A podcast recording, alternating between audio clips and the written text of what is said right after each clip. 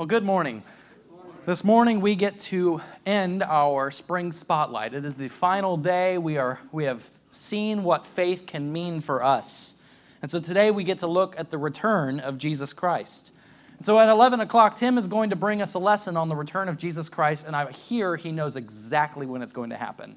And so he is going to tell us when Jesus is coming. So, but to help support Tim's lesson about the return of Jesus, we're going to look at the coming of Jesus and the coming day of the Lord. We're going to look at our Old Testaments and see how they point us to God's chosen day where he will reveal himself. So if you have your Bibles, we'll be in Malachi chapter 4.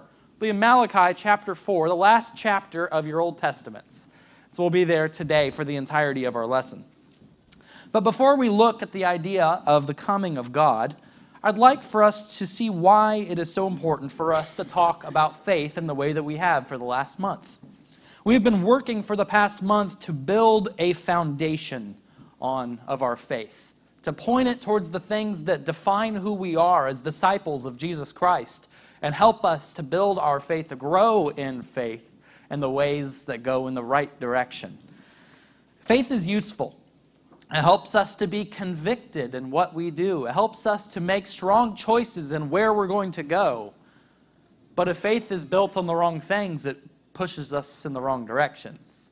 So it's so important that we have these foundational understandings of who God is and where we find our salvation so that we can grow in faith the way that we need to be. But if we start with our faith with our foundation of Jesus Christ under us, we can grow in faith that will take us farther in the right direction than anything else possibly could. So, having our faith is important, and having that foundation is important. So, I'm appreciating everyone and taking part in this together this month, that we can grow in faith in the right ways. So, today we'll look at how we can grow in faith that Jesus is coming back.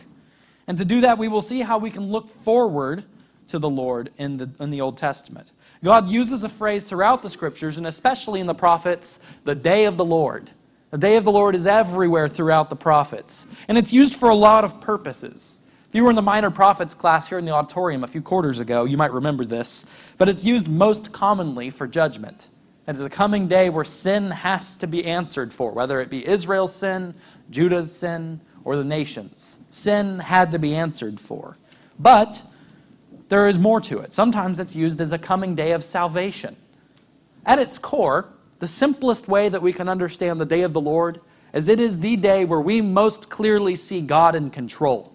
There is no doubt that this day is God's day, and His will comes first, and nothing gets in the way of the day of the Lord.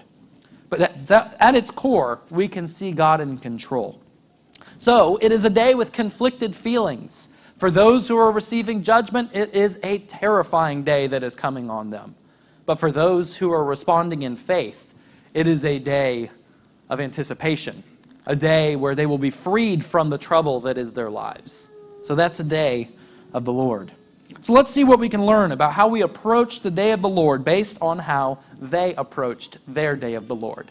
But before we read Malachi chapter 4, I want to see some quick background so we kind of know why we're reading this chapter, what's going on, and help us to do that.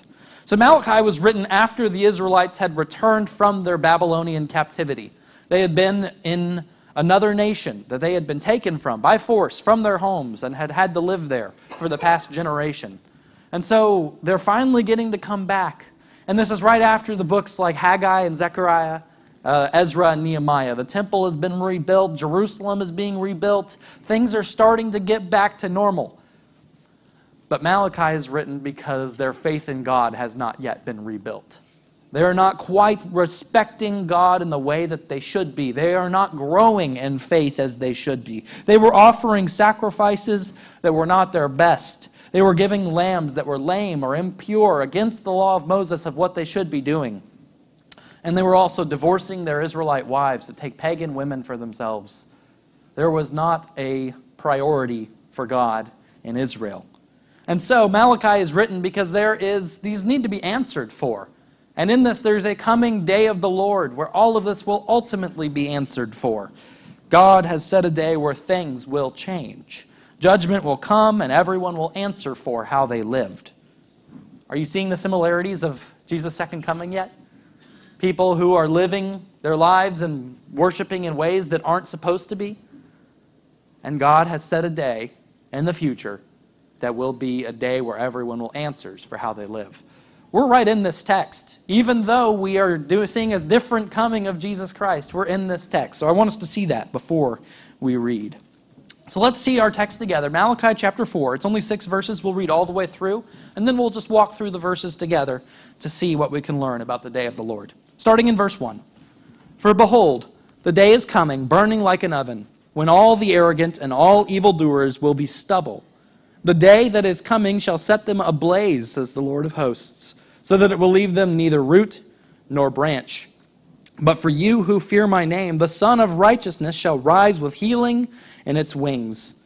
You shall go out leaping like calves from the stall. And you shall tread down the wicked, for they will be as ashes under the soles of your feet on the day when I act, says the Lord of hosts. Remember the law of Moses, of my servant Moses, the statutes and rules that I commanded him at Horeb for all Israel. Behold, I will send you Elijah, the prophet, before the great and awesome day of the Lord comes. And he will turn the hearts of fathers to their children, and the hearts of children to their fathers, lest I come and strike the land with a decree of utter destruction. So, the first thing we see in this chapter is judgment.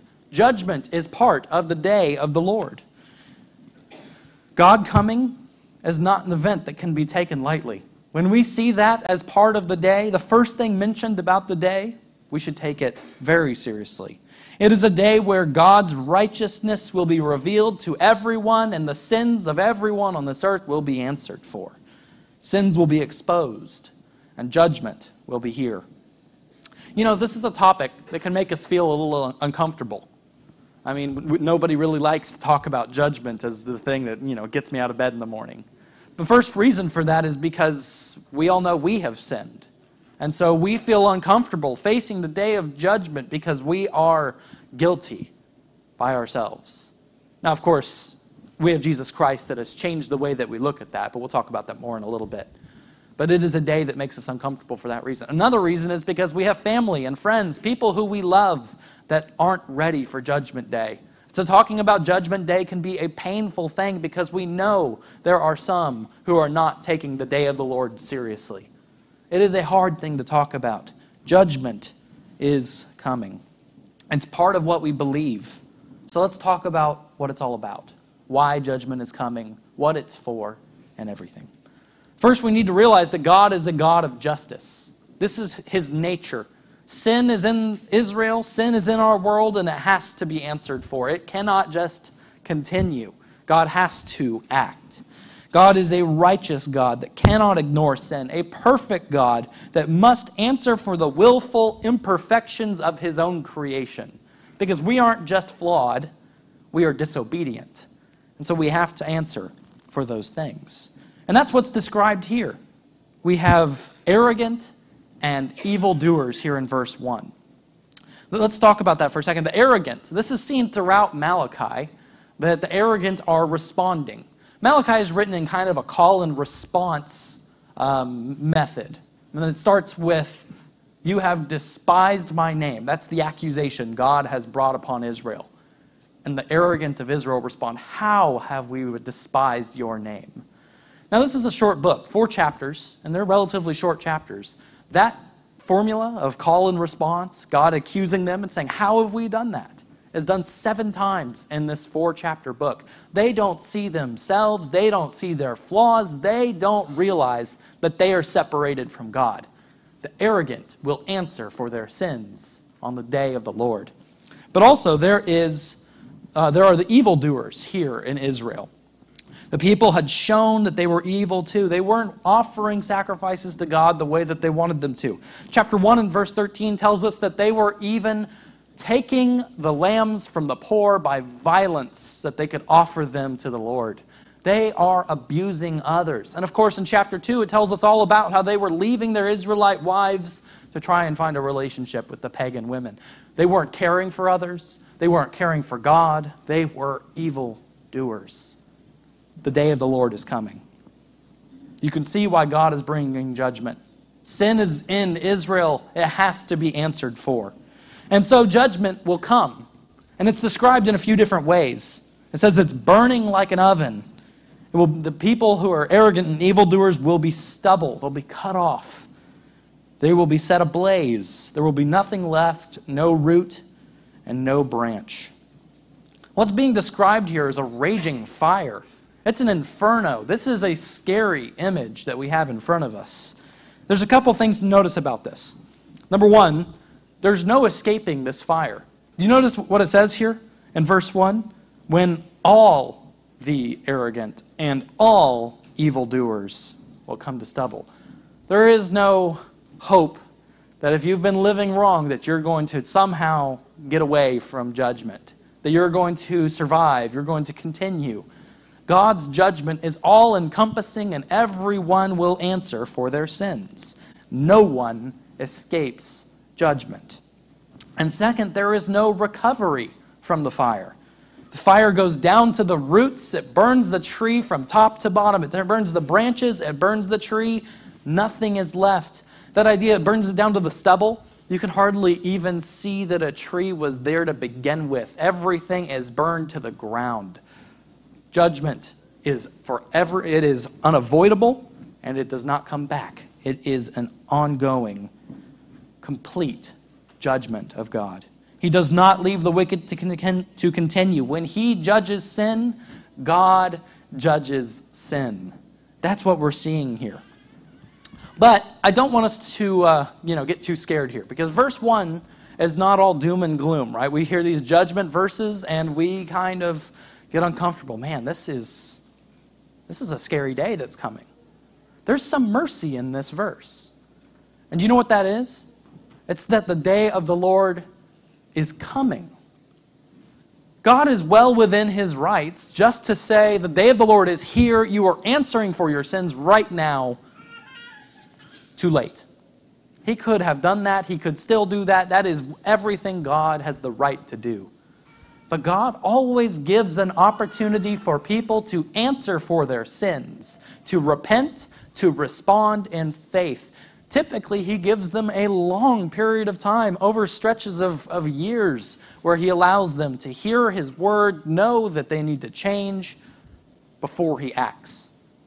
And then, if it's even a shorter period of time, he gives them an action that they can do, or they can display their faith, like blood on the mantelpost, right? That they can show that they are responding to God. They believe that they can be saved by God.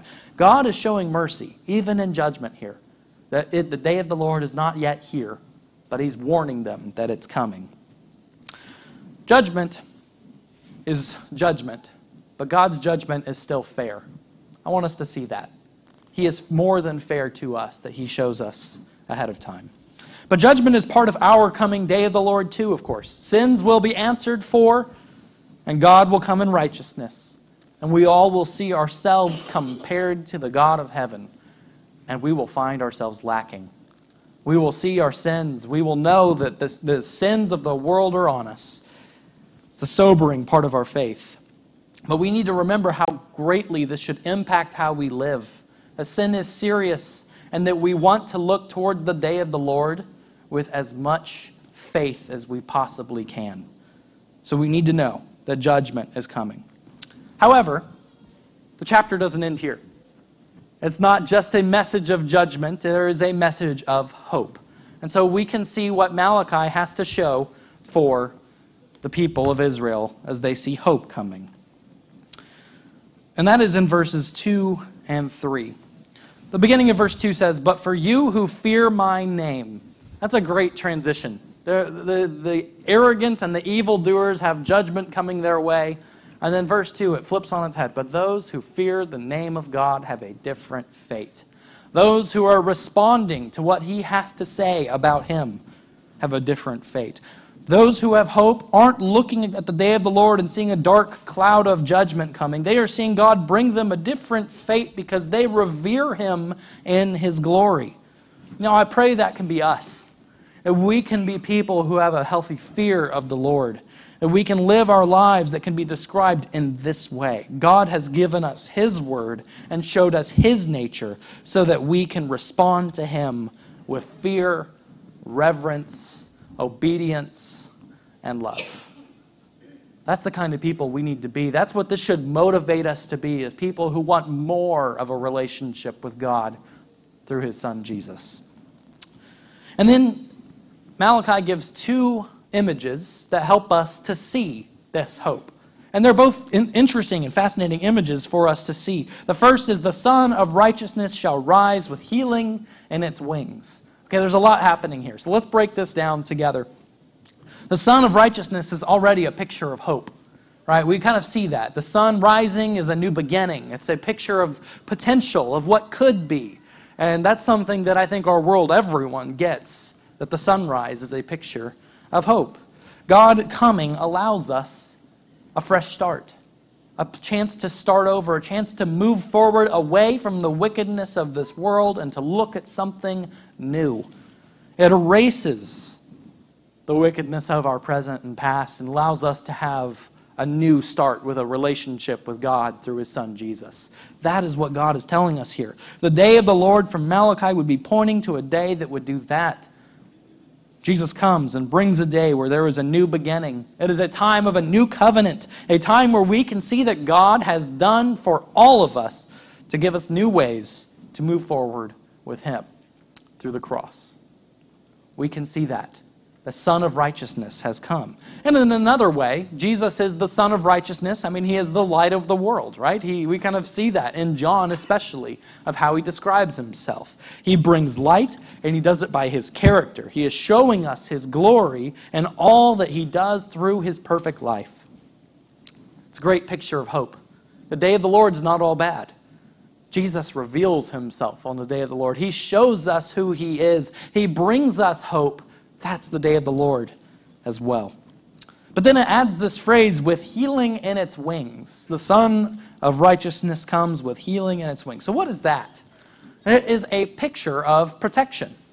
It's a picture of protection. So, imagine a uh, mother bird would cover its chicks, cover her chicks with her wings as if to bring them close. Another way the word is translated is robe. It's almost like wrapping your coat around someone's shoulders, right? Safety, comfort, protection.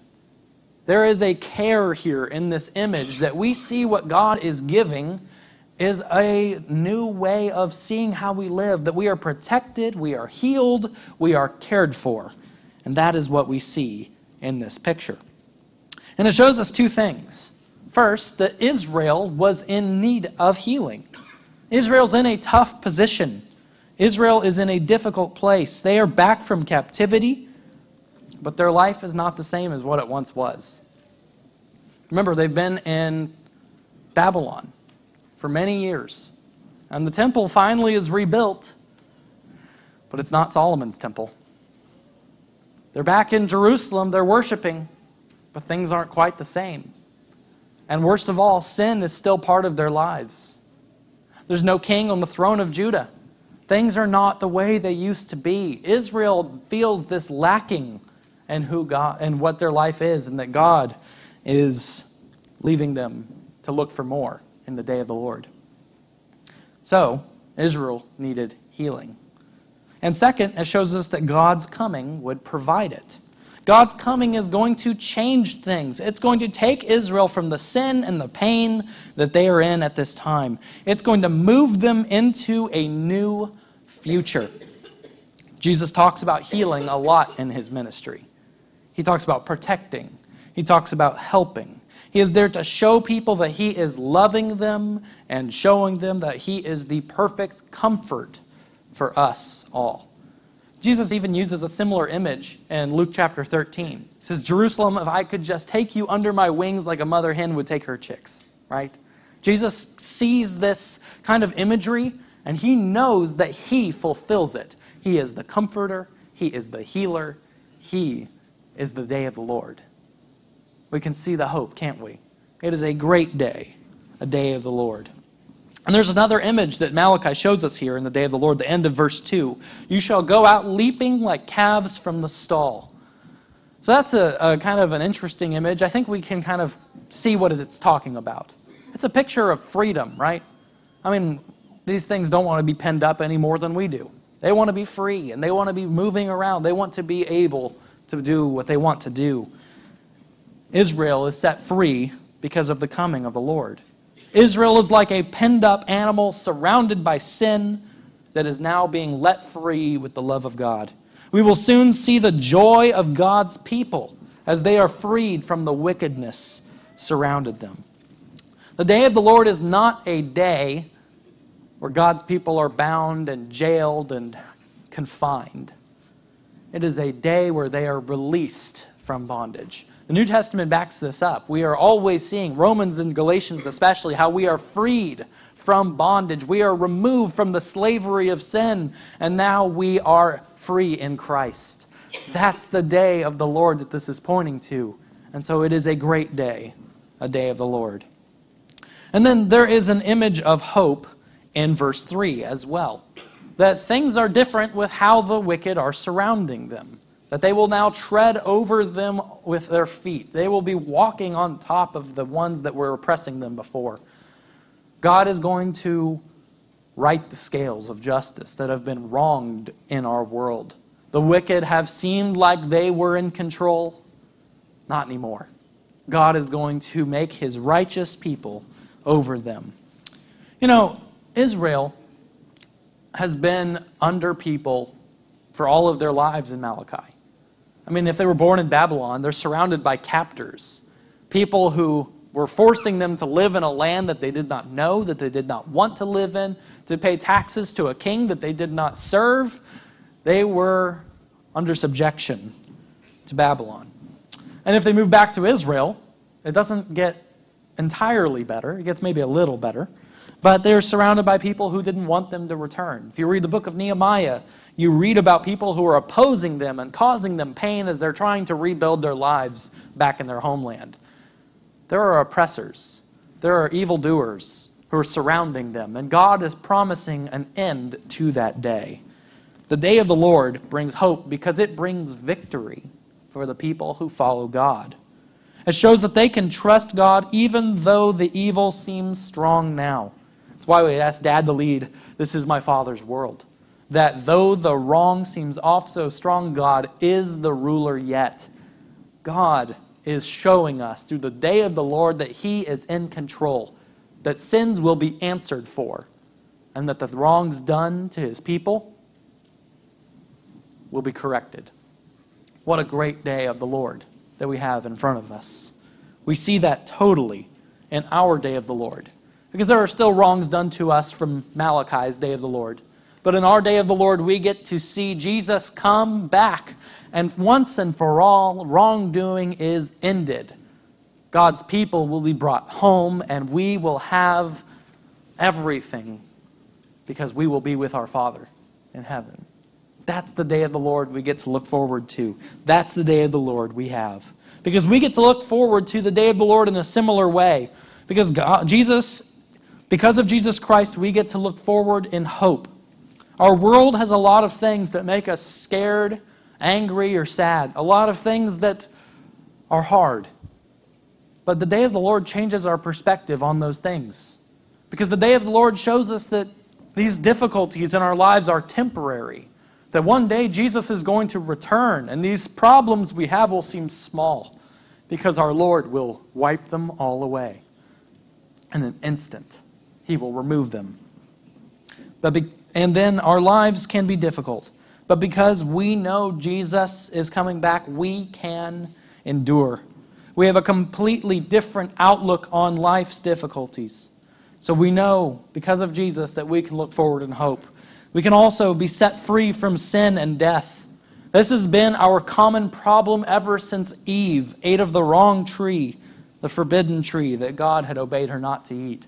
This has been something humanity has shared for all time that we have known this earth.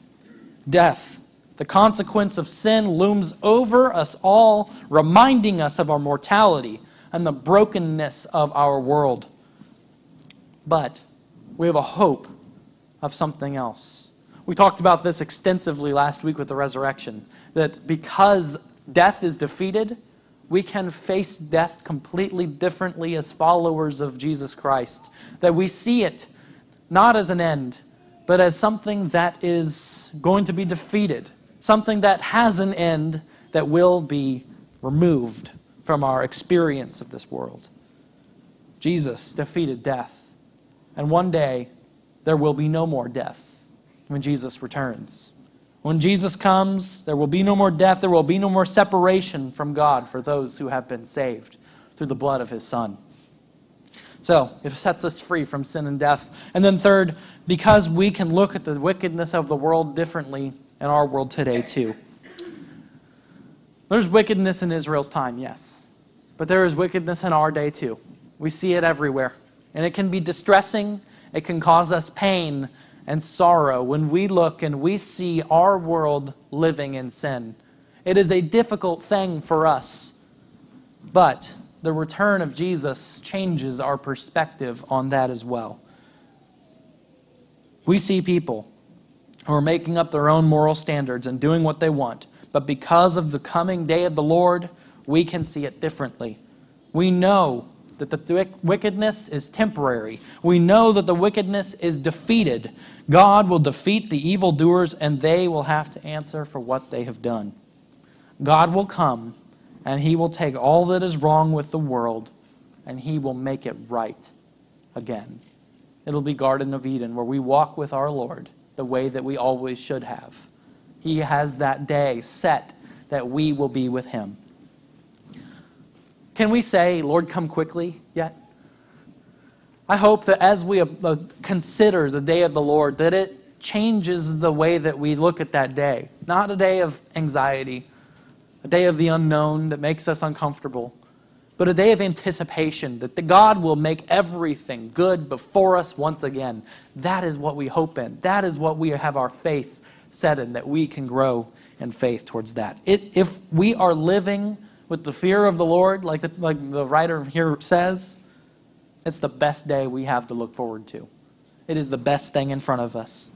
So, we have a question.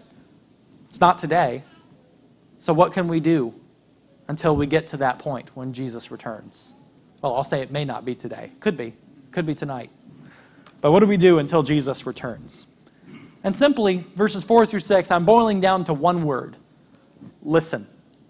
Listen.